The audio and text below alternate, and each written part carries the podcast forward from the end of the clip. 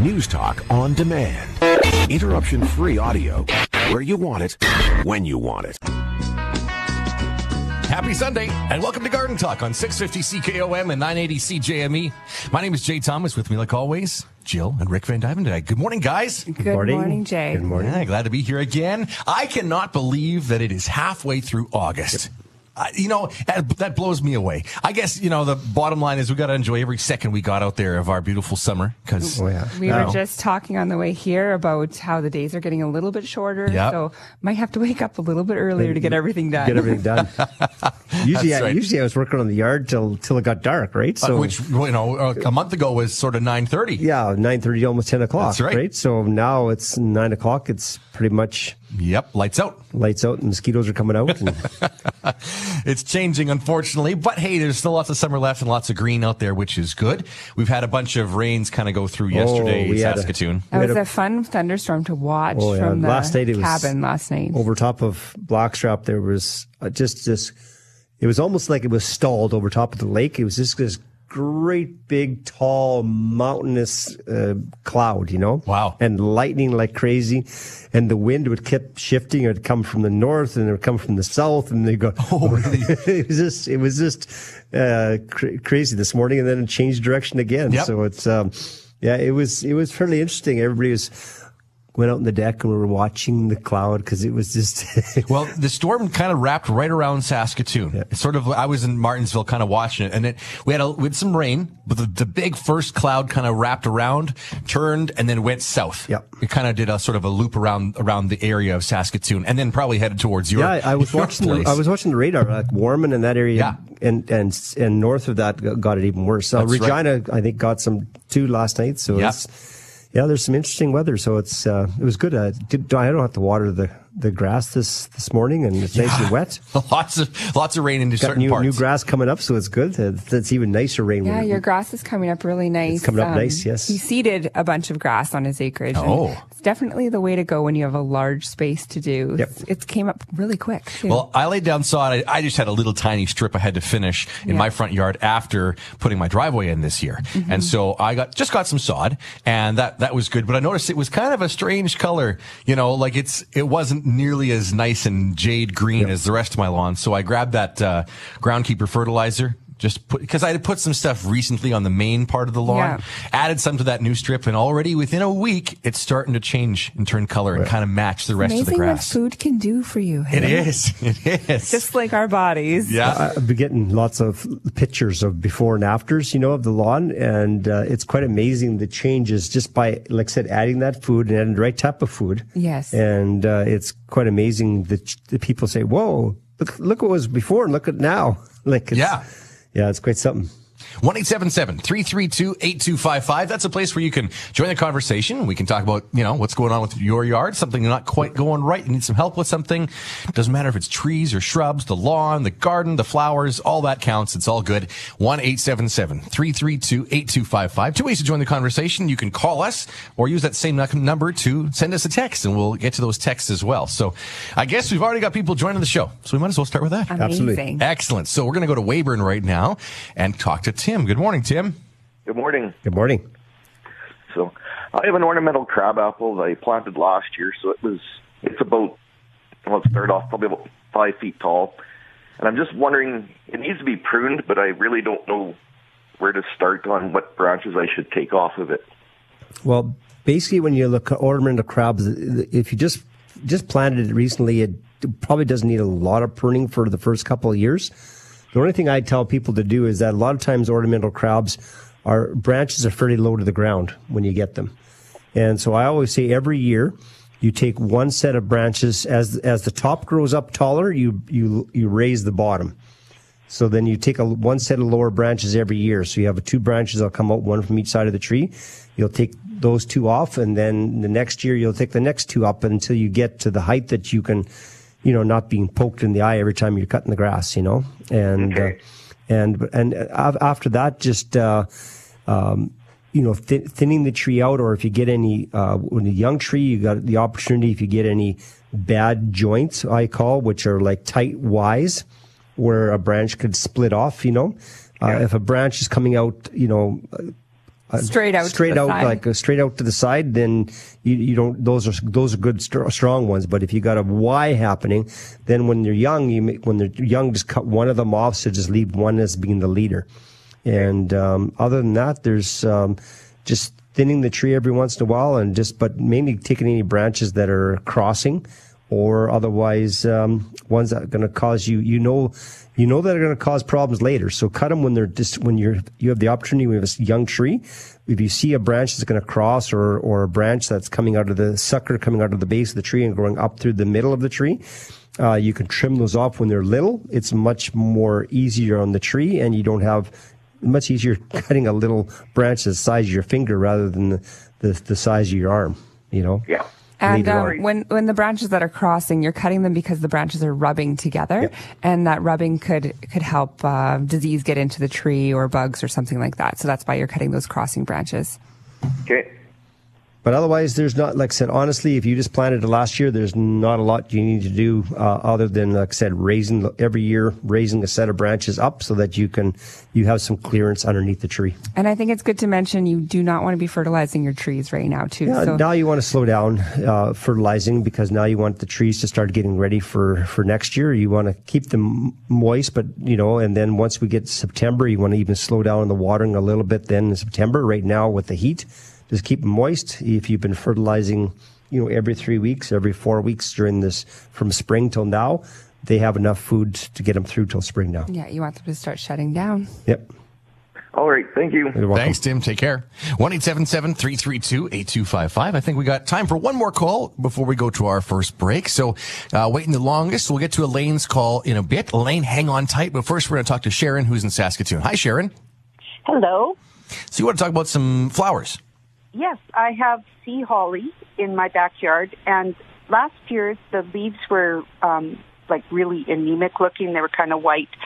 So I added um, aluminum sulfate to the soil, and so the leaves are a nice green this year. But this year, the flowers have turned from blue to um, white.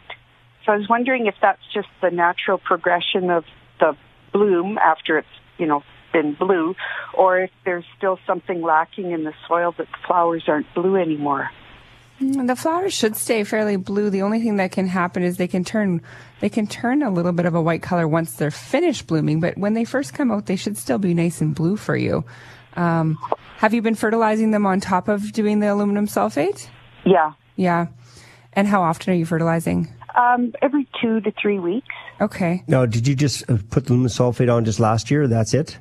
Last year, and then I put some in again um, maybe two, three weeks ago. Two, three weeks ago. What you may want to do is get yourself um, um, a, just a little a pH test kit, you know? Yeah. And just check the, check the pH of the soil because if you have really alkaline soil, I know that I, I've, I have really alkaline soil and I have to keep adding some just to keep it there. And uh, because I'm also using water that's that's alkaline, right? So uh, right. so I'm having that issue. So doing the pH test kit uh, and just make sure you pick up some uh, distilled water when you do that kit. Don't use your water from your tap or anything. Right. Yeah. And uh, just check to find out where the pH is at. And then once you see that, then you know that okay, I need to add, you know, maybe a little bit of aluminum sulfate every time I fertilize. And you may want to fertilize every three weeks during the summertime. Okay, so it still may be um, the flowers turning white. Still may be it, a problem with. Yeah, uh, it, it's a nutrient problem, yeah. definitely. Um, it also okay. could be that it's just either getting not enough water or too much water. So check how much water is in the area too. Um, if there's too much water, uh, the nutrients will leach out of the soil really quickly, um, and uh, that plant's not going to going to be as, is as your, good. Is your soil a clay or is it a sandy soil? Uh, probably in between. In between. I, I treat it every year. I add lamb manure and like I'm always trying to keep it. Oh yeah, so, you, so you're keeping up all the nutrients right. So yeah, I'd, I'd get that little pH test. It's a little pill thing that you can test right at your kitchen sink. Yeah. Just get yourself some distilled water and just figure out where that pH is sitting at. Okay. Can I ask you one more quick question? Got to make it quick though, Sharon. Okay, I have one of those little tiny roses, rose bushes that you get from the Safeway store. Yep. And it's doing really well outside. It's blooming. I'm just wondering about overwintering it, if those little guys will over winter if I dug it into the garden. They're not hardy here in Saskatchewan. They're about a f- zone five, so you'd have to bring it inside the house, or else you'd have to bury it um, in the garden, probably about a foot and a half down. Or or mulch it like very very heavy. Yeah, quite Okay. heavy. Yeah. Okay. Okay. All right. Thank you very much. Thanks, Sharon. Thank Take care. you. Bye. All right, we're going to get to some of your texts when we get back from Jerry. We've got uh, Julie in Battleford, Stephanie, who's in Dundurn, and two people waiting on the phone lines. Elaine, who's in Spring Valley, one of our regulars, Ian in Saskatoon. So guys, hang on tight. We'll get to your calls as soon as we get back. Right now, a little break. I'm Jay with Jill and Rick vanDuyvendyk. This is Garden Talk on 650 CKOM and 980 CJME.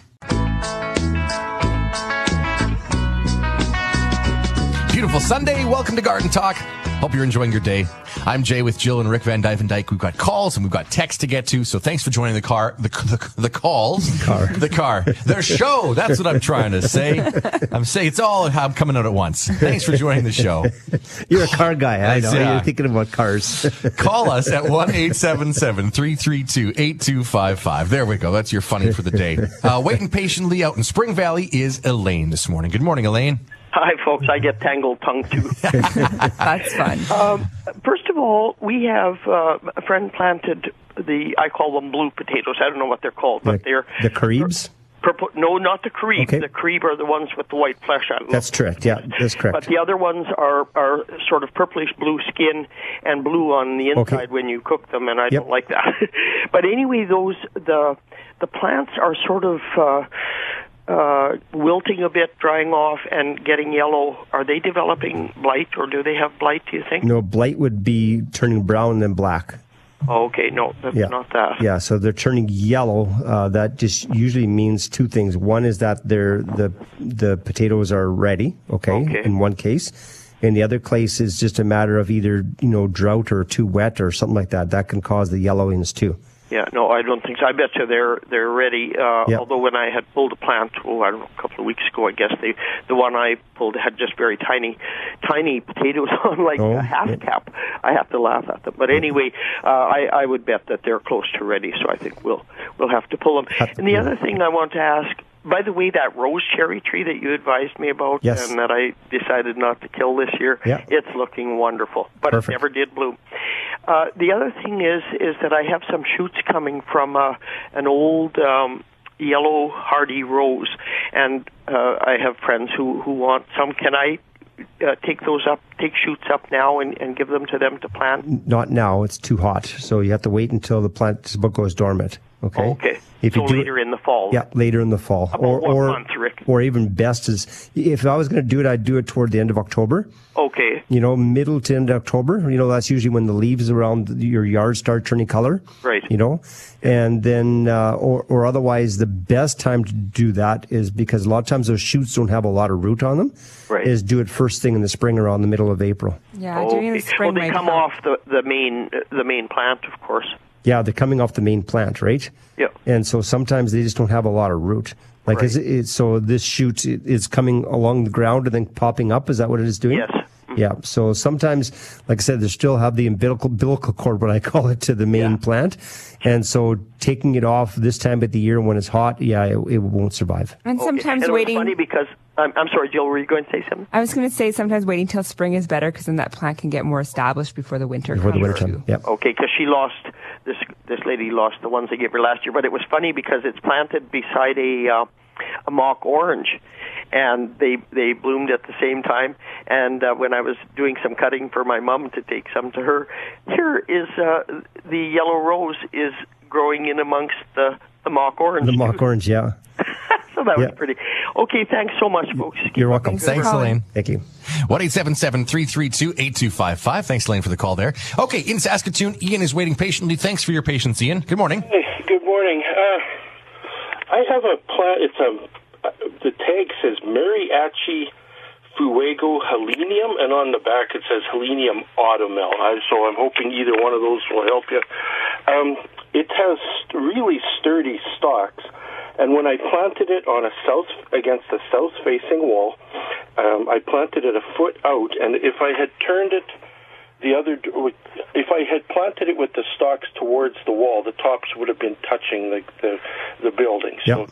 I planted them, um, or I planted, yeah, a couple of with the stalks facing outwards, and you know, and they kind of look kind of sort of out of place with everything else that's upright. So I'm wondering, since they are a perennial, will they come back next year on that same angle, or would I be better off to, um, since I just planted them, to to repot or to re replant uh, them and kind of tilt the root ball so they're more upright? You know, they could come up in whatever angle the shoots start coming out of the main root. So, I mean, sometimes you'll depend Sometimes they'll come up at an angle, sometimes they'll come straight up, and sometimes they'll usually just grow towards the sunlight is yeah. what they want to do. So uh, what I would suggest you do is cut them down to the base um, this fall, and then in the spring when they start coming up, give them a little bit of a trim. Prune those tips up as soon as you get about two or three sets of leaves. Prune the tips up, and that's going to help with branching, so it's not just heading in one direction. Okay, yeah, I, I wasn't sure. I came from a vegetable background with a few annuals here and there, and so now I'm doing perennials, and I don't really know that. I, I, I should know all this, but I don't. Yep. That's what we're here for. Guide you through it. Thank you very much. You're welcome. Thanks, Ian. Take care. Have a great weekend. Take uh, one eight seven seven three three two eight two five five. That's where you can call and you can join the conversation. We have some text to get to as well. Um, we're going to do that really fast. We're going to get to at least one text here. Jerry from Asquith says, number one, what kind of fence can we put up to protect our Scotch pines and jack pines from deer? They destroyed a lot of our trees last winter. Yep. Just any kind of, any kind of barrier. Um, snow fence, uh, there's, there's plastic deer fence that are, um, you know, that, they're about seven feet tall, right? Yep. So, uh, there's all kinds of different ones. You, and all you only need to put it up for the wintertime. The deer don't necessarily don't, won't go after them in the summertime, but as soon as fall comes around, that's when you have the problem. So just uh, put it up any kind of barrier, any kind of fence. Well, and the second part of his question was how high should the fence be? You said seven, seven feet. Seven feet, yeah. Yeah. So that they can't just get under their hind well, lanes and. Or the snow is up, you know, packed up around them. They can reach up over top of it because you don't want them to eat the tips of it either, right? Right, so, right. So seven feet is good. I mean, uh, my deer fence was about seven foot ten inches tall. So, uh, no, sorry, it was eight foot. Eight foot. That that was for the deer jumping over it. Okay. Wow. To get into the farm. Get into the farm. So it's um so okay. just a little over eight feet. But I mean, if you just want them to protect a tree, seven feet is lots. Seven feet. But make yep. sure it's at least that high then. Okay. Yep. All right. We're going to go to uh, Rose Valley shortly. First, though, our first stop is in Humboldt to talk to Anne. Hi, Anne. Hi. Uh, we want to move uh, one of our HASS caps, and I was wondering when was the best time to move them. Yeah, so either once the leaves start falling off, or otherwise first thing in the spring before the as soon as the frost out of the ground in the spring. Either one is fine for the haskap. Okay, and uh, companion planting. Um, is there any vegetable, like we've got it beside the raspberries, yep. but is there any vegetable we shouldn't plant near it? Uh, not with haskaps. No, there's not really anyone that will will change it or do anything. Just remember that uh, you probably, as your haskaps, you need two to pollinate each other, right? If you just have one, you won't get fruit. Okay. Okay. So you have to have another plant, another haskap. Uh, if you know the variety, then stop at your garden center and get the right variety that will pollinate the best for that one. Okay. Because okay. they do have different ones out there now, and some pollinate each other better than other ones. Okay, Ann, thanks for your call very much. Sorry we don't have any more time for anything else. We've got our news update coming up right now. So thank you again for your call, Ann. Judy, we're going to get to your call as soon as we get back, back from the break and then more on the text line as well. I'm Jay with Jill and Rick vanDuyvendyk. You're listening to Garden Talk on 980 CJME and 650 CKOM. We got to thank everybody who's waiting patiently on the phone lines here on Garden Talk. 1-877-332-8255. I'm Jay Thomas with Jill and Rick vanDuyvendyk. Donna and Tim, hang on, guys. We're going to get to your call shortly. But waiting the longest is Judy, who is in Rose Valley. Good morning, Judy. Good morning. Good morning. Okay, I would like to ask about my raspberries. I've got some of the canes on there, you know, like that are turning, they've turned a really kind of a bluish green. Is that a blight in them? No, bluish green usually means that a uh, couple of things is one, watch your moisture on them, okay, and the other one is watching nutrient deficiencies. Oh, okay. And so adding adding compost around them, adding a, an organic uh, vegetable fertilizer around them, those kind of things. Okay. But, but usually bluish means that either it's either too wet or too dry. Okay. okay. It could be either one of them, or and also nutrient deficiency. Okay. So just um, just by adding some nutrients in that area, that because a lot of times raspberries people don't they just leave them, right? They just keep the patch keeps growing. They keep trimming them down, and the new ones come up every year, and Yeah, they don't yeah. really do anything to the patch, right? And and they run out of energy eventually. So Okay. Um, and then why would some of the like the some branches have the leaves that are just black on them? Like if they're black, then then you might have a they might have a twig blight. Are the are the stems black too? Yeah, well, not really, no. Okay. But uh, it's just they would leaves are curled up and they're really, really black. so, Well, because because you you can get a stem a stem uh, blight on them too, but your stems would turn a little blotchy black as well on the stems, as well as your leaves are turned that color. And if that's the case, if you see that, just take your pruners and cut those just cut those uh, canes right out, and you can you can control it that way. Uh, All you right. you can use a product called Bordeaux, but it's more of a it, it's the best way to just to prevent it from spreading is by just trimming the cane out and then sterilize your pruners quite often as well. But with your raspberry bushes, you want to make sure you're thinning them out, cutting out some of the old canes, Yes. and allowing the new ones to come and do that on a regular Yeah. basis, and then you don't get this disease in The there. third third year cane should always come out. Mm-hmm. you bet. Okay. Okay. All right. Thanks a lot. You're welcome. Take care, Judy. 1 332 8255. Okay, we're going to go to who? Uh, in Saskatoon. I think we're going to go to Donna right now. Hi, Donna. Hello. Good morning. So, fools, huh? Yeah. Um, so we they moved in, and I've been watching YouTube videos and listening to you guys on the radio, and it's Yep. super easy to catch these things. we've dug the holes, we've inserted the tube-like uh, trap, and then, um, uh, but what the mole or vole is filling the tube up with soil, and the trap doesn't even go off. I need some. Yeah, so that's you have. It's a mole that you have. Okay. Okay. Uh, the voles are, are more on top of the ground, and, and but the voles are the one that push that little mounds of dirt up. Okay, that's a mole. And uh-huh. so the black hole trap is the best one. So you just have to set it up properly so that you have it sticking out with the white, you know, the, the hole sticking out so that sunlight in.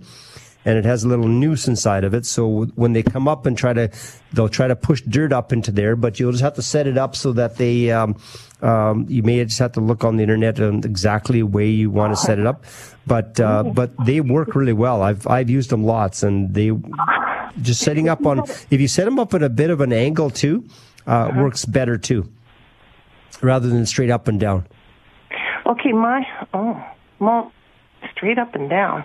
Mine is horizontal. We've been these traps are like a circular tube with a you know a little mouse trap type of effect, Yep.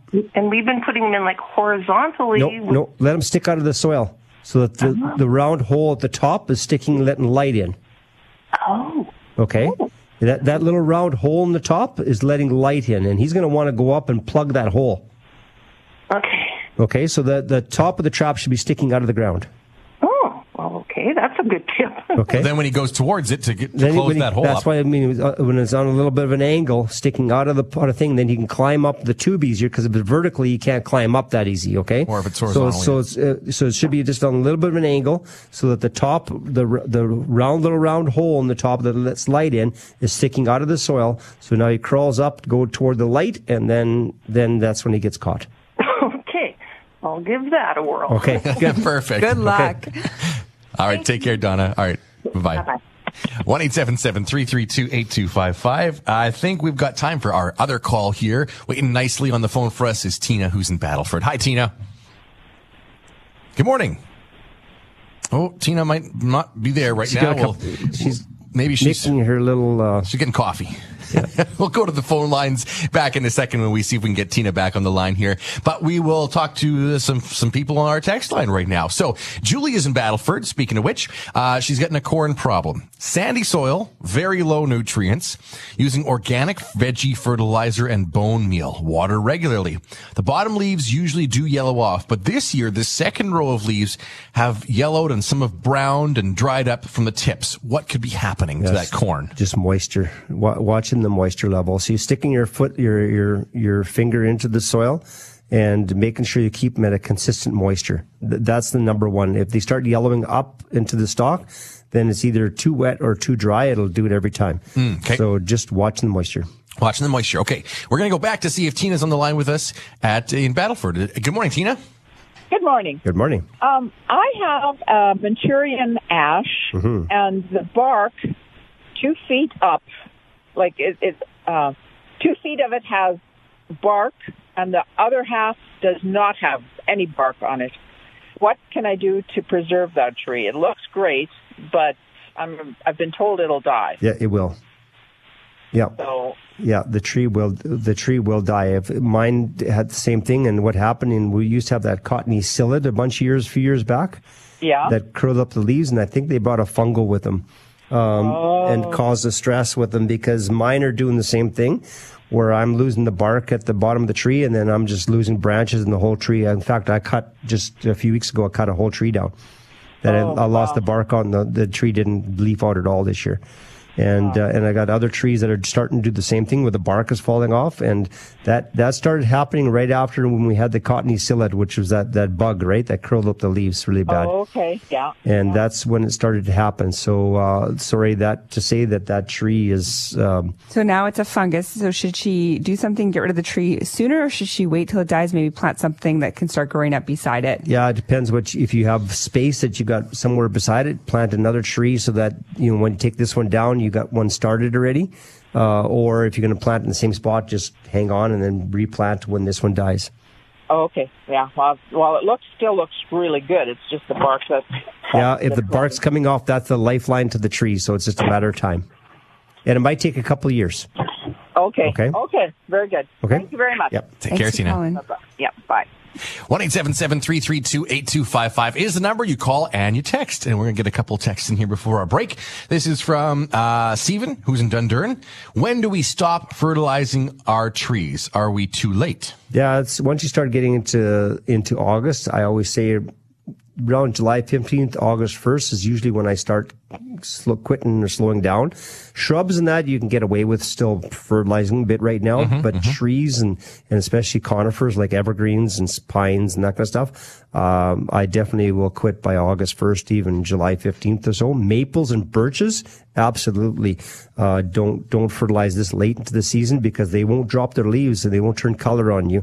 And then you'll get some tip kill on them because they just want to keep growing. And do we back off the watering now on those? No, those, no, no not yet. Watering, you can still water right now. Still, that that's okay because there's nutrients are still left over from if you've been fertilizing every month. You know, from May till now. That's what I've been doing. Yeah. Yeah, so you'll still have fertilizer in the soil. So they, they got lots of built up fertilizer there. So that's not a problem. It's just that moisture. I mean, if we get this next week is supposed to be up in the high 20s, right? Up in 30s. 30s, yeah. So you can't slow slow down the watering yet. So, but once we start getting to September long weekend, then you can start giving enough to keep the tree alive, but don't overwater. Okay. And don't stop fertilizing your annuals and vegetables. Yes. Keep fertilizing those right up until Mhm. the end. That's so, so important. Right now, we've been keeping them going and so healthy all summer long, and then we want to keep them healthy right up until the end of harvest. Ah, okay. Because they're going to die anyways. It's all an annual, right? It's Yeah. all lasts for one year, so you can fertilize that right to the end. Yeah. Keep it going until it Yep. freezes over. Yep. Okay, we're going to talk to JJ and Prince Albert when we get back from our break, uh, talking about poplars. Yeah, okay. And we're going to answer some texts uh, when we get back as well. So stick around. More to come. I'm Jay with Rick and Jill. This is Garden Talk on 980 CJME and 650 CKOM. Hope you're having as much fun as we are over here. I'm Jay with Jill and Rick vanDuyvendyk. Thanks for joining us here on Garden Talk. Uh, we've got text to get to. We've got calls as well. I can't believe it's been great having everybody calling us today at 1-877-332-8255. Okay. Uh, let's go to Prince Albert to start our calls. We'll get to our texts when we get done the calls and we'll talk to JJ right now who's out there. Good morning. Morning, how's it going? Very good. Good. You guys been doing this show for a while, eh? yeah, you bet. yes. Just a few days. I listened to it when I was when I was a kid.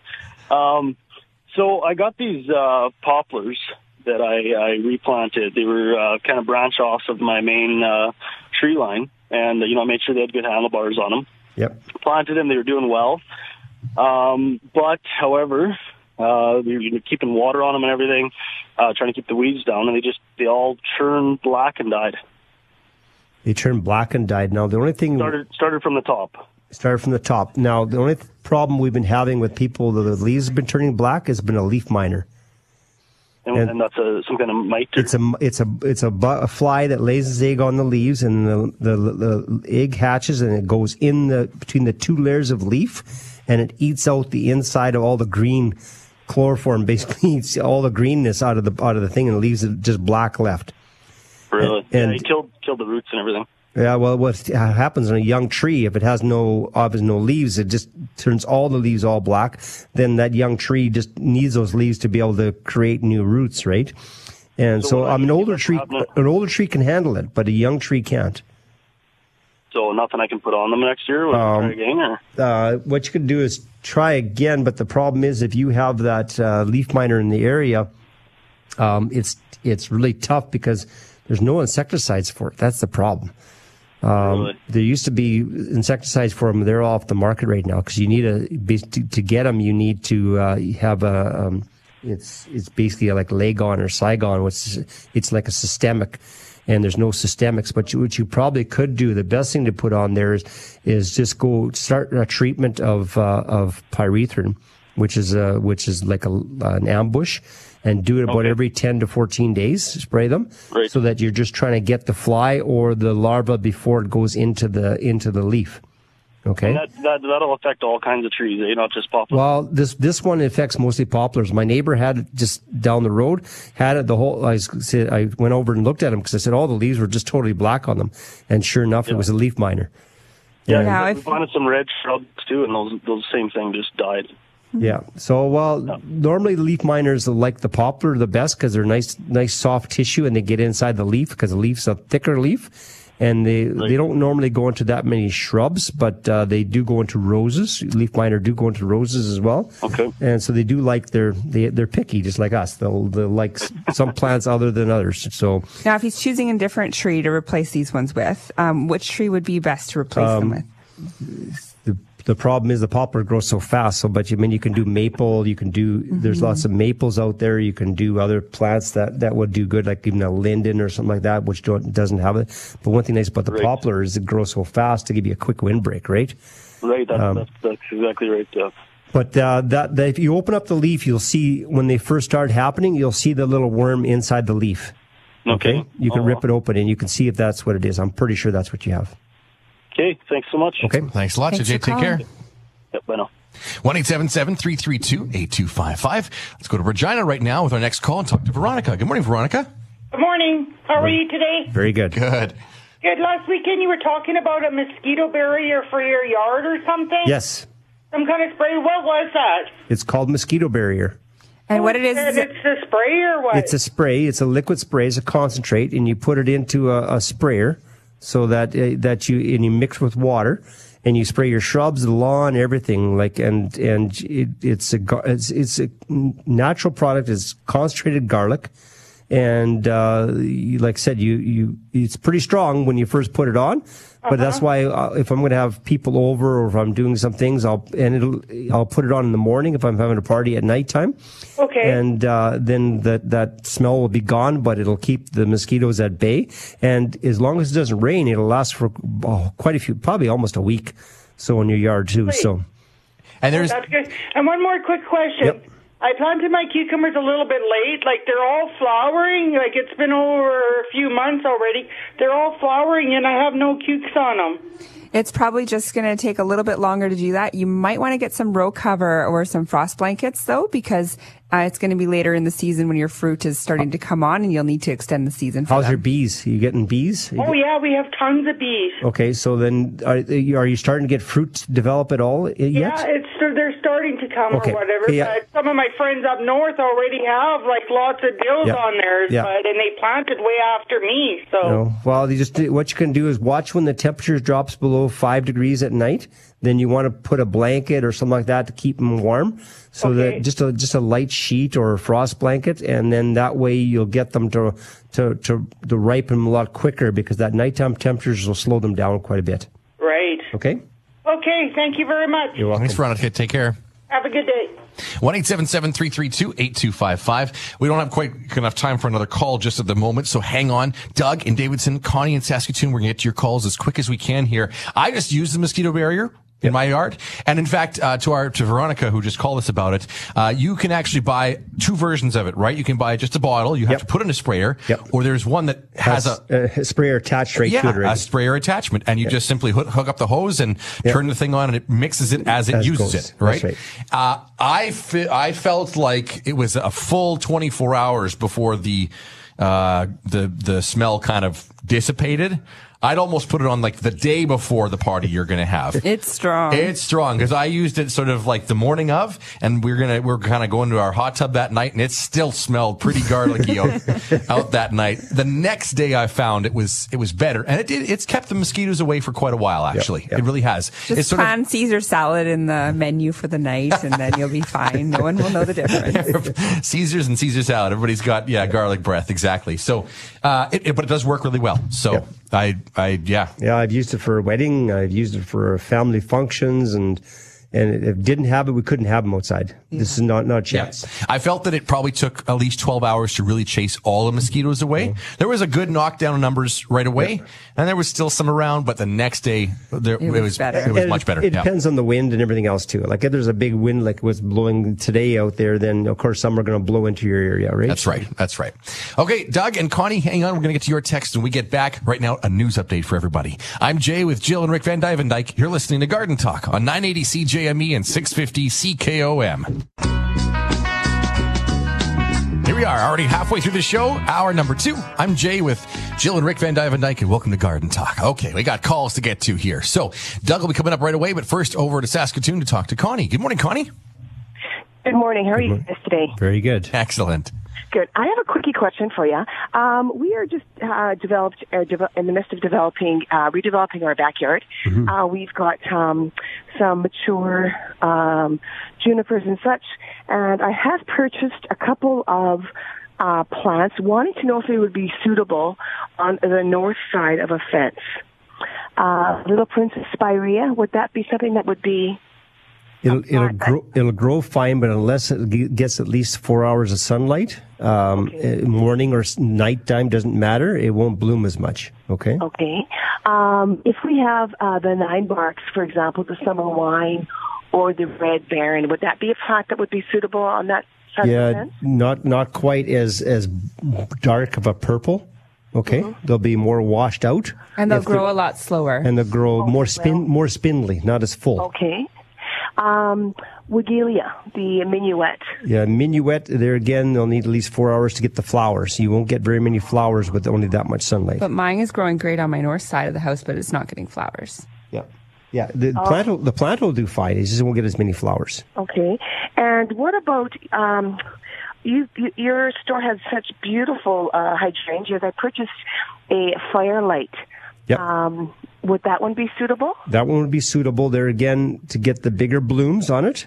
Uh, it it needs to have at least some morning and evening sun. Oh, morning and evening. Yeah, that'd be that'd be. Ah. Then you'll have lots of blooms.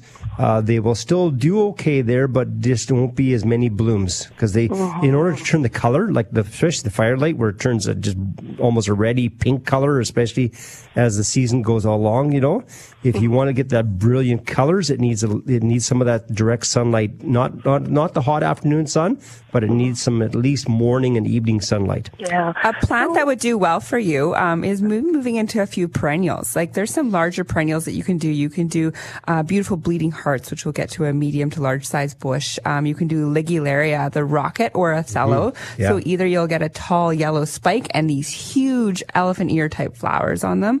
The I mean b- leaves on them. That that bush gets probably about maybe three feet by four feet. Um, it's quite quite large and quite impressive. And you can get a daisy flower and also a tall spike flower on it too. And so some of the hostas are just huge and all different colors on the leaves yeah, as well. so moving into some of these um, and some of these perennials too. Um, if you're wanting to get some color, uh, that might be more of your your best bet in in sort of that deep shade location. For sure. Um, I do have some um, um, like globe cedars back there.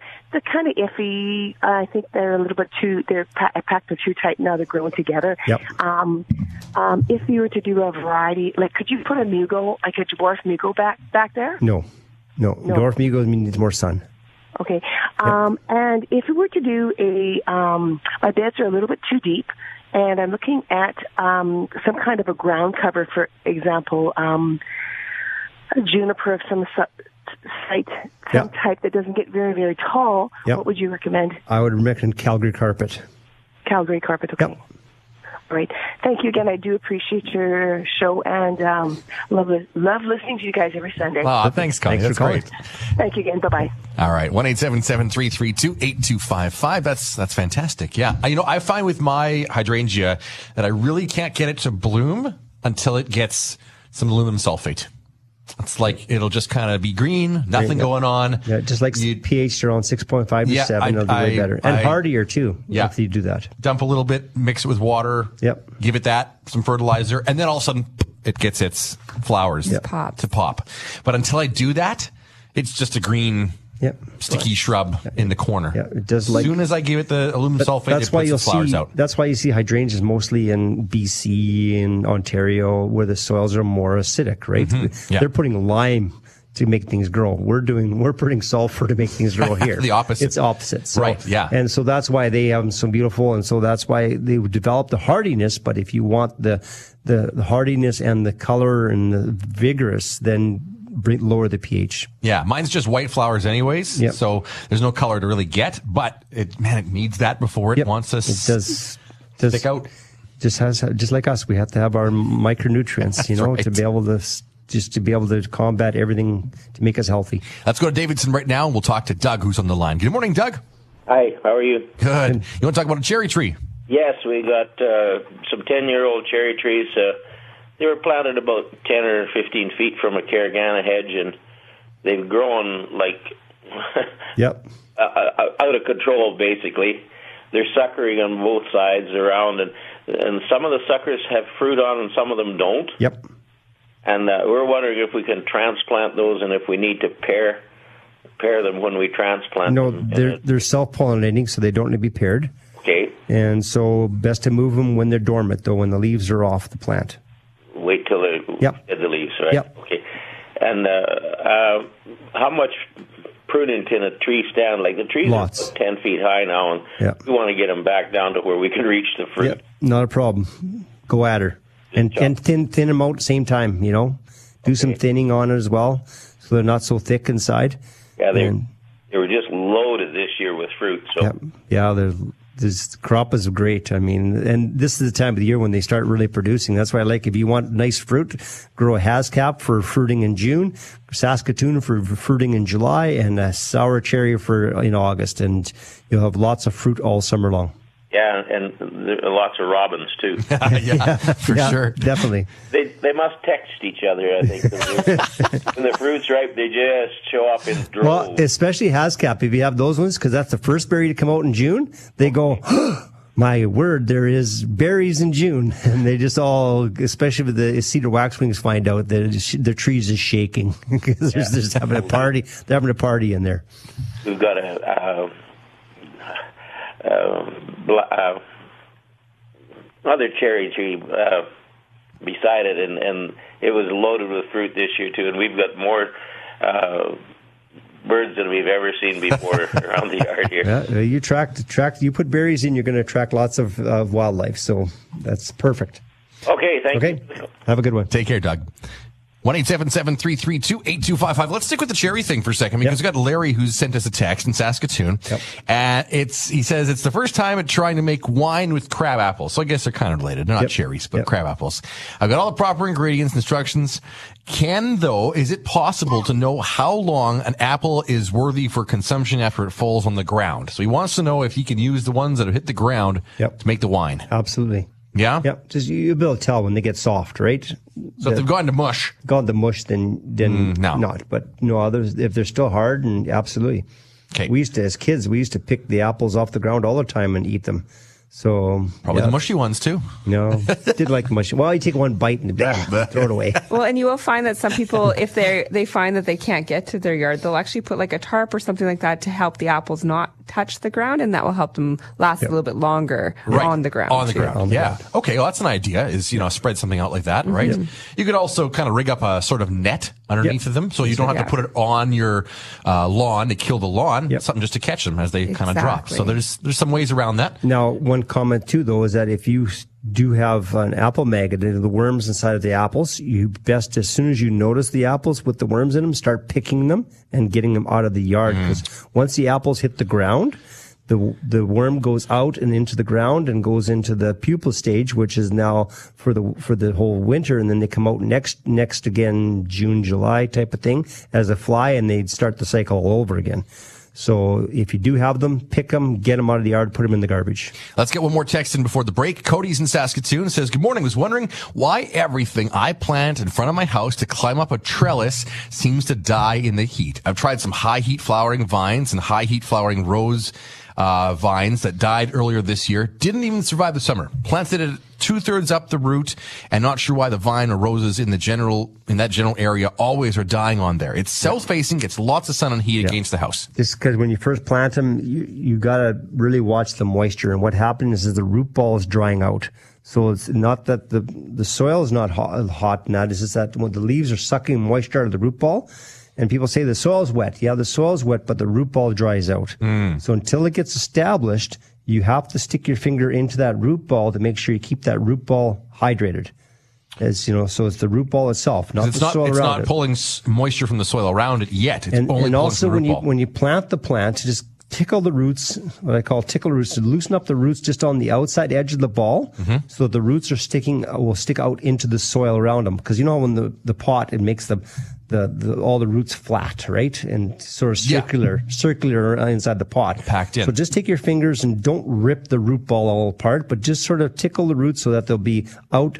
The roots will be touching the soil outside that root ball, and that'll that'll help you a lot. So Cody, Cody should be able to get something to grow here. It's just a yeah, matter and of I the would also take like Myke, like the mycorrhizome, and sort of as you're tickling those roots, sort of rub that on the edge of the roots, and that will help increase the surface area on those roots, allowing it to soak up more moisture too. Perfect. That's And- and- M Y K E. That's the product we're talking about and, there. and some mulch around the soil, especially when you put clematis, because clematis like cool roots, hot top. Okay. So Okay. and the mulch will actually help hold more Moist- moisture in yeah, there yeah. without letting it but, escape. But then, but then you still need to stick your finger into that root ball because that's sort of self-deceiving. You think, oh, I got mul- moi- I can't see the soil or I can't see anything, so I'm thinking, oh, because I put mulch in, there's lots of moisture. And you don't need to plant your plant too deep. I know she said she planted this, put the soil a little bit up. Plant it the same, Same. level that it is planted in the pot. Pot. Ah, So right. Don't go any deeper than that, and just mulch and a don't bit stick on it out any hi- higher either, because it'll just dry out. Exactly. Okay, Cody, good luck with that. Hopefully, you can get that uh, that taken care of. We're gonna take a quick break. We have got uh, maybe a call coming up. We got Brenda's text, Majorie, uh, Janet, who else? Brad and Dundurn, Vinny. Oh, there's so many more here. So we'll get to some of these when we get back. I'm Jay with Jill and Rick Van Dyke. This is Garden Talk on 980 CJME, 650 CKOM. Zooming through Garden Talk, but we're still going to get to your calls and texts. I'm Jay with Jill and Rick Van Dyke. Thanks for joining us in the show today. We're going to talk about uh, getting rid of spider mite for Janet's plant indoors in a second. Uh, a text that has come in, but first we're going to Regina for the phone calls, and Mel is with us. Good morning, Mel. Good morning. I have a weed in my in my lawn. It might be crabgrass. It's uh, leafy and a real long root. Okay, could be plantain then. It's probably plantain. Go ahead. And and how do you get rid of it? Yes. Okay, two ways you get rid of it. One is by just pulling it, and you got to use one of those dandelion forks by getting down and getting as much of that root as you can. Or you can use uh, uh, uh, like a, a 2,4-D works okay, and I find that Weed Be Gone with iron probably is the best one to use for it. Okay. And even Roundup, even Roundup, I find doesn't work that great on that one. Okay. Roundup that would kill grass. Well, if you just a lot of times I'll just paint it on the leaves, right? With a paintbrush, with a little sponge brush. I, I might not be explaining this too well. It, it almost blends right into the grass, and I, I watered this morning, and I pulled a bagful out, real long by hand, real long root. Came out quite easy after I watered it. Yeah, yeah. And, and are, they, are they a bigger leaf, or does it look like the grass leaf? It, it almost looks like well, it's a leaf it's a leaf, definitely with with branches. Yeah, yeah, that's probably like I said, it's probably with long root that goes down. Sounds like it's called it's called. If you can look it up, it says called plantain. Plantain. And, yeah, and um, and uh, the, like I said, that- a it has a really long root, and if you leave any of that root in the ground, it'll it'll just start growing again. So Um, pulling it is a great way to do it. So pulling it is probably the best way to doing it, but you Yeah. can use a 2,4-D. You can use Roundup. Doesn't work quite as good, I find, with that one. Or you can use the We Be Gone. It has an iron base to it rather than a 2,4-D base. That works good too. Okay, well, And doesn't and those ones except for the Roundup, but those other two, um, like Killex or the Weed Be Gone, don't hurt the lawn. okay, Okay. okay. Yep. Thank you very much. Thanks, Mel. Good luck. Take care. Thanks. Thanks. Bye. One eight seven seven three three two eight two five five. Janet sent us a text saying, "I have an indoor colocasia. Did I say that right? Yeah, okay. colocasia. Colocasia has spider mite. I've sprayed it with uh, End-All twice. They're still here. Took it outside yesterday, sprayed it top and underside of the leaves with malathion. Not sure yet if all the spiders are dead. First question is, can I spray it again? Second question is, do spider mites live in the soil? Would changing that help? Should I cut any old leaves off? Well, usually if you're spraying, you want to wait at least 10 days between sprays. Yeah. So that's really important.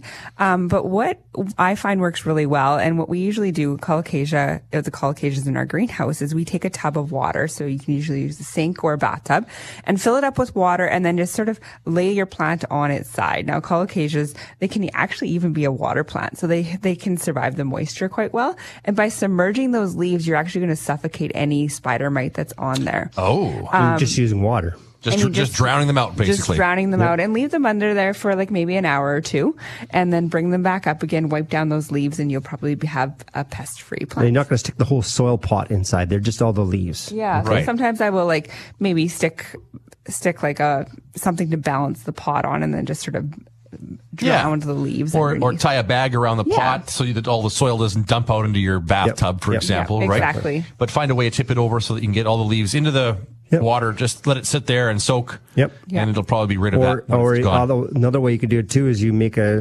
little container with some um, some End-All in it and you submerge every leaf right into it because spraying underneath you don't get all the little crevices and everything else where you submerge it in you're going to coat that bug totally and then they so what about what about some End-All in your bathtub? Would that be You- fine? you definitely can do mix that. it in with the water. except it's canola oil so you have to clean your bathtub Well, later okay. on. Use a little Dawn dish soap afterwards to get the Okay. oil out. That'll work. There you go. Okay, so some ideas for you, Janet. Good luck with that. Uh, this is Brad, who's in Dundurn, says, I have an apple tree. Notice it had a dead branch in the spring. Uh, it grew yellow leaves, and now notice it spread to more branches, almost a third of the tree now. Should I cut off the third now or wait for the fall? The apples still grew on the dead branches. Yeah. So what happening? What's happening? There's a couple of things that could be happening. One is you might have got some sunscald or something like that on the bark. You see discoloring or peeling of the bark, and then you have some sunscalding. So that means there's damage on the bark itself. Another thing I've just noticed. I was driving through uh, Lakeview. Part of Lakeview, going to my daughter's house here uh, this last week, and I noticed that there's mountain ashes and there's poplars and everything else is very chlorotic because all the leaves are turning yellow. And so that's a that's a pH problem again, okay? Because what's happening, the plants are lacking iron, and they can't get the iron because the pH is at, at the wrong pH is too high. So you need to use that aluminum sulfate or sulfur, lower the pH so the plant can take it up. But in the meantime, you also can feed them just a supplement of iron as well. So now, I know we're not supposed to fertilize, so doing that and adding iron, is that No. included in the fertilizer? no, no, that wouldn't be. So Brad can Brad can add some iron right now. It's it's nitrogen that I want to keep away from, Gotcha. and force him to grow. But all those other micronutrients, it'll make him hardier and better and better as well. So, so just checking, checking, doing a pH test, checking this the, around that apple tree, checking the pH of the soil, and uh, and then adding the right nutrients for the plant to do better. Okay, so there you go, Brad. That hopefully that helps you out there. Let's uh, let's see where, where are we going with this. We've got we've only got one minute, so Maureen, hang on. We're gonna get to your call. We want to make sure we have enough time to answer your call. Hang on for us. We're gonna get to that after the break. Let's get one more text in before we can go to our break here. Good morning. We're developing flower beds with old and new plants. There's a granular product for trees and shrubs. Miracle Grow. Can I fertilize with that?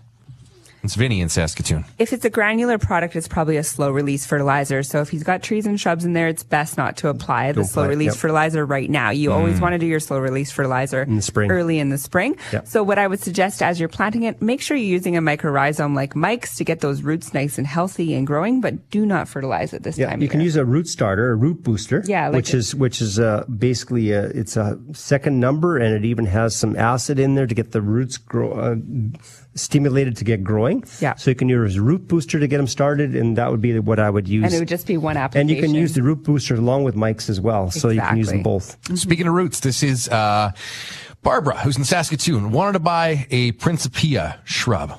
I think I'm saying Prinsepia. that right. Prinsepia. Okay, well there we go. See, I learned something new every day. Yep.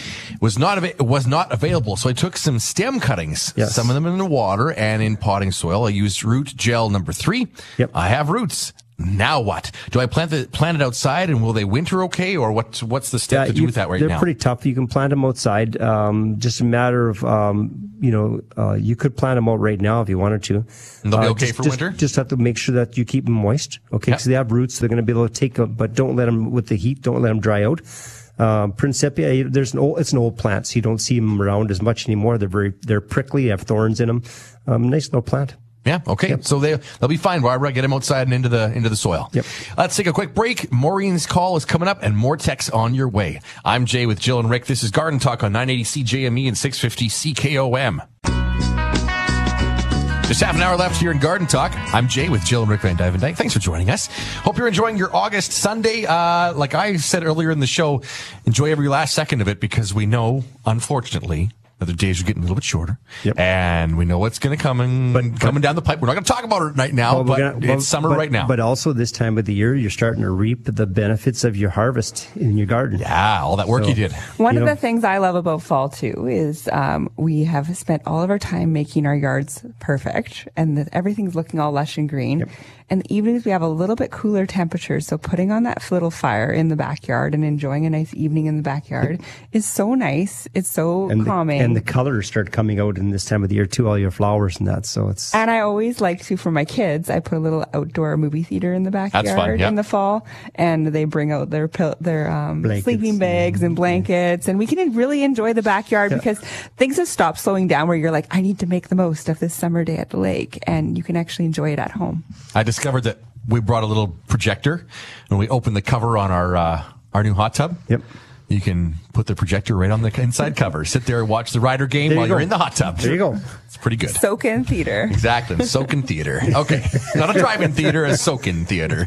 We're going to go to the phone lines here. Gord's coming up right away, but first, waiting patiently. Thanks, Maureen, for waiting in Saskatoon. Good morning, Maureen. Oh, good morning. Good morning. um, I've got a question about my cucumbers. I um, I don't have much gardening space, but I do have a trellis along my back fence that I've been uh, successfully growing cucumbers for the last couple of years. Uh, this year, I put in. Um, uh, it's about 24 feet long, but I put in uh, half of them are national pickling and half are straight eight. Um, I I'm having problems with uh, seeing any pickles coming, especially on the straight eights.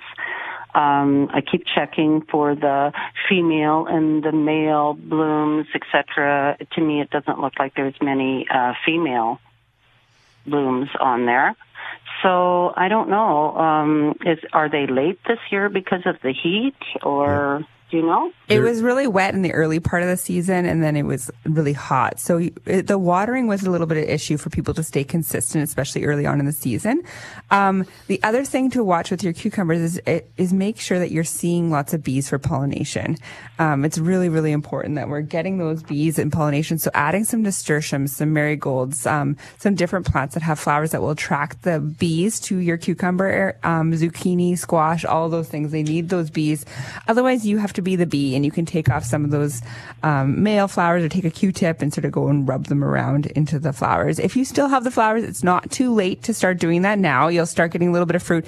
Make sure you grab some blankets or some row cover because they will not be ripening until it starts getting a little bit cooler and at also, also making sure that you're you're using a a, a good um, uh, organic type of vegetable fertilizer Yes. to promote that growth and promote promote that healthiness, so that you do get more of your female flowers as well. Okay, I've just been using the Miracle Grow for um, vegetables. Yeah, but the Miracle Grow for vegetables, you'll if you look at them, there's not a whole lot of micronutrients in them, right? So, Oh. so go go with uh, go with another one like from the company from Dirt and Grow or Evolve or something like that, where there's more n- micronutrients than there is ni- nitrogen and those You have a little things. bit more kelp and Yeah, it has Is kelp. too It has late- calcium. Is it too late this year? Nope, you can even add still right now. Absolutely, right up until you're finished harvesting.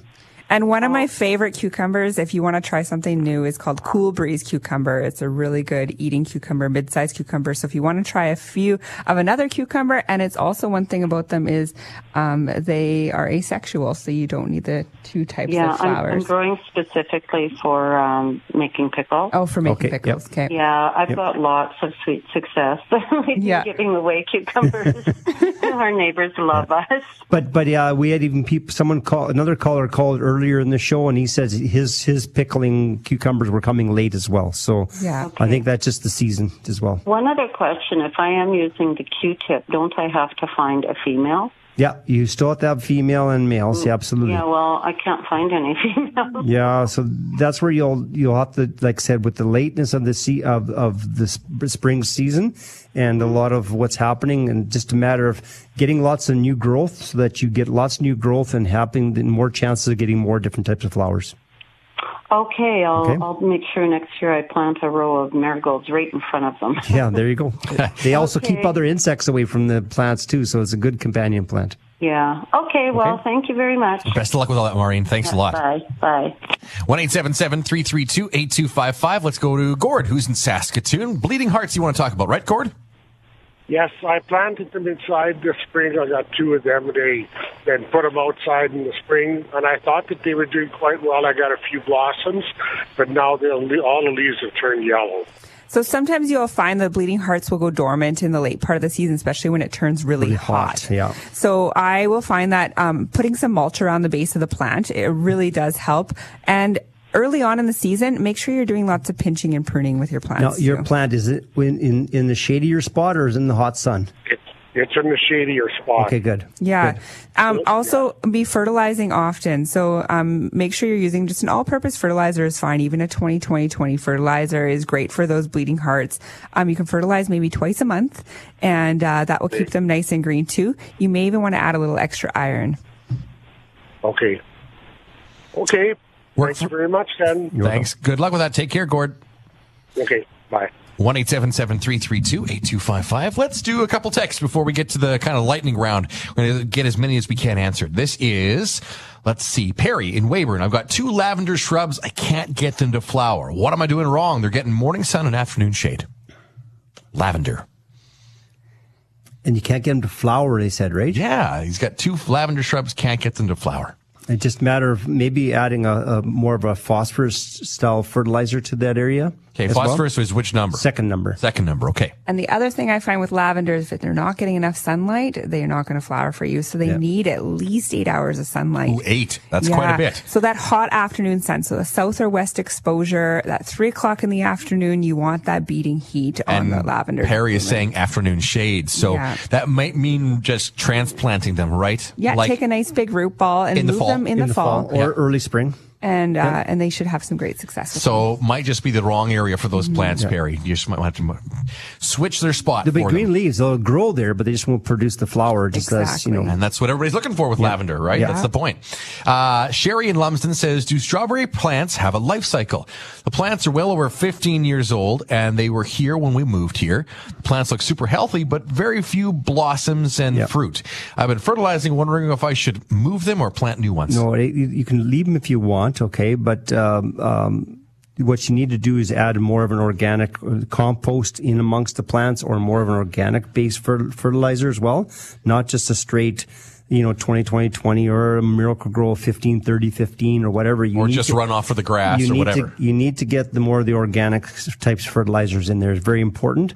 And uh, also, you got to remember, like the, the big strawberry farms, they replant every year. Yeah, so they take Okay. the runners. You can cut the runners off Yep. and then replant the runners. Yep. And then they'll actually take the old plants out and just use the new plants. So, so you have to rejuvenate. So sometimes you want to get rid of some of your, leave some of your runners growing in your bed, and then get rid of some of the old, old, And old, old get some new plants. ones. Mhm. Yeah, so you can rejuvenate. So there's nothing wrong with that.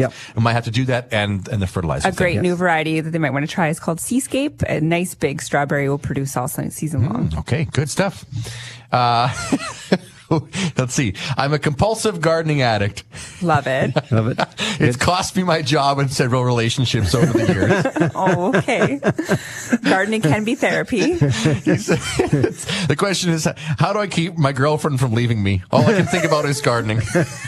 you know what? There's so many memes about this on the internet right now um, about people coming to the store and using all of their money and buying these plants, and then they they live in a jungle. um, good on you. Enjoy those plants, and maybe find there's lots of women out there. Go on the Plant YXE website. Plant YXE. or, or join some plant groups and find another woman. You just got to find somebody who's just plants. as crazy, about it as you are. Exactly. Have that passion together. I don't know if there's an app for that, but maybe there is. Thanks for the great the great laugh this morning. We're going to talk about uh, verbena. What else? Uh, hmm. Something that somebody wants to send a text in about. We'll talk about that. Some more texts coming up. One from Brent, another one from Les in Corning. So some more coming your way. Stick around. The lightning round is up next. I'm Jay with Jill and Rick. This is Garden Talk on 980 CJME and 650 CKOM. It is the lightning round here on Garden Talk. And we've got text to get to. We want to make sure we get them all answered as best as we can. So here we go. Uh, Les in Corning. Is it okay to pick cucumbers when the plants are wet? I don't know why not. Wouldn't matter. Wouldn't Yeah, matter? No? no, okay, go doesn't for it. Uh, this is somebody, don't know who, but it's a good question. Recently transplanted several indoor plants. It seems like little bugs or flies are in the soil. Yep. Put the yellow sticky tapes in each pot. Yep. They're coated with the little flies. Yep. Okay, well, you're getting the adults. Yes. I've uh, read that treating the soil with one part peroxide, three parts water could destroy the flies. Is that a good idea or not? You can definitely do that. I've heard of that too. it dehydrates the, the worm inside the soil, right? Okay. That's one thing you can do. Nematodes are another thing. I know, Nematodes. Jay, you've had success with them. Yes. them. Called pot poppers. pot poppers. Yep. You can get them. There's different kind of versions of that. Different companies make them, and they are nematodes meant for indoor plants. Indoor Yeah. plants. They're little tiny beads, basically, and you mix them into the soil. You keep them moist. And they hatch and they just go and seek Well, and and that's it. That's it. You just put them on the soil, kind of mix it into the Yeah. top, keep the soil moist, and in a week there was no more flies. yeah, Gone. exactly. I also, gone. if you have a really bad infestation, I'll take my vacuum and go through and Yep. try and vacuum up as much Otherwise, of the adults as possible. Piece of potato too. If you have potatoes, put a sliced potato on there, and then they'll go the next day, and they'll be all on the potato, and you throw that piece of potato away, and you put another little potato. So piece that's of potato. that's the really inexpensive way of doing Yeah. it. When I use the nematodes, you put it in once, you keep it watered. It's done. That was it. And with the Done. potato too, it also draws any of the larvae up to the surface, so you can remove that top skiff of soil, and that gets rid of that larva too. We've got Benji in Saskatoon. I've got a four-year-old bur oak tree that is really growing well in height. Anything I can do to promote it branching out, bushing out, growing it- in width? It, it'll do that as it comes. Uh, when it's young, it'll always want to put height up and not so much branch out. Because you don't want to cut the tip of, of it off, because that's one way to get branching. But then you're gonna have two leaders, or you have a crooked leader. So just leave it. It'll it'll branch out. It'll thicken out. Don't worry. Okay, so just keep going, keep going. Fertilize often in the early part of the season. Yeah, not stopping now, Stopping right? now. We're not doing that now, but next week or next year, I should Next say, year. get it going early, early in the spring and keep it going. Okay. Uh, this is Brent near Moose Jaw says, hi, you guys. Great show as always. Thanks, Brent. We cut down some old, I think, ash trees in front of our house. They're rotten, uh, and susceptible to wind. So good idea. Now we have suckers coming up. Can I let one sucker grow on each tree to grow a tree in that spot? Yeah, they, that's coming from the base of from the trunk. You know, from this. It's not really coming from the root. A sucker comes from the root. This is a sucker coming uh, coming right from the trunk that he left when he cut it down. Right. They will grow up. Uh, the only thing I got to watch for uh, because they can be they can be uh, fairly weak um, depending on how they're coming off the trunk itself. Right. It might not be a, yeah. So it might not be a good growth coming off where it could just split off to get a bigger win. But otherwise, if, if it's, and you may have to stake it too to, to make it be strong and be straight. Okay. Okay. Dave is in Allan. He said, I planted four grapevines last year. I want to move two of them next year. Fall or spring? Spring. Spring. Spring. Big root ball or do I, pr- do I prune them after moving? Prune them uh, before or after moving doesn't matter. So it doesn't matter. Okay. Uh, but I do it in the spring as as quick and as you can as soon as the frost out of the ground. I'd probably prune them before moving because then you don't have as much dead plants to. I deal sometimes in the fields when I used to dig, I used to dig them up and then prune them before I put them in a pot. that's So it's either way, it doesn't matter. Big root ball to go with it? Uh, as much root as you can. Much root as you can in the spring. Okay. So there you go, Dave. Uh, this is Kim in Luseland. I dug up a number of little seedlings around the yard this spring, transplanted them into pots.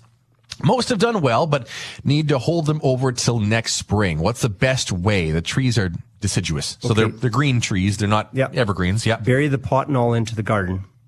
Yeah, dig Okay. them right into the ground. Pot and everything. Put pot in- and everything, yeah. then next spring, lift the pot out of the ground. Yeah, keep those that's, seedlings- That's the best way to to keep them so that they'll be good. Water, water them well. Stick them in the ground, and then You can uh, even mulch around them, If right? you leave them on top of the ground, you'll have trouble. You'll, They'll, you'll- they'll you'll- freeze. You'll freeze. You'll Yeah. They will not survive. But you should be able to keep them over until next spring, and then you can pull them back up and move them where you want to move them in the spring. Exactly. Exactly. Right? Okay. Uh, let's go to who is this? Not sure, but have some volunteer spruce trees about one to three feet tall. When's the best time to transplant? How big of a root ball? Yeah, you can start doing that in September if you want, or otherwise move them as soon as the frost is out of the ground in the spring. Okay. And take as much soil as you can, Yeah. right? Just Good. but Don't go bare root if you can. Try to take a ball of earth with it. That's the best way to move them. they're and water them in well in the wintertime too. The taller they are, one foot moves easier. Three foot, you need to take more root with it. Right. So that's Okay. digging a bigger So, hole. yeah. Yeah. Okay. Uh, get your, get your spade sharpened for that. Yep. Uh, Tim Saskatoon says potatoes have scabs, little like lesions. Yes. Over the last two years. What's Yeah. going on? Rotate your crop. Don't plant in the same spot. You got too much compost or too much Manure, manure, compost. something in that area where that's why you're getting it. And now you got that that that scab, uh, sort of what I call disease or what do you want to call it? Yeah, fungal. Uh, fungal in the soil. So you need to rotate. You need to go into a different spot and try not to go back in that spot for two years. And then watch your watering too. So you don't want to, your potatoes like to be a little bit drier. So make sure you don't have them too wet. Can you believe we've got through all the texts? What? Oh, awesome. I don't We've think actually that's ever done it. I was happened. lightning around.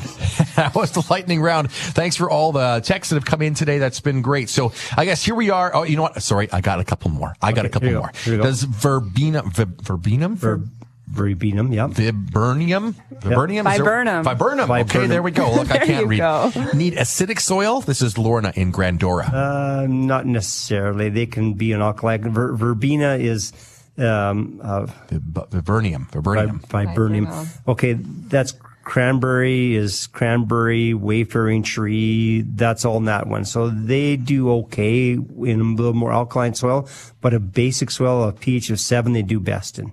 Okay. Okay. Uh, last, Ange is in Lumsden.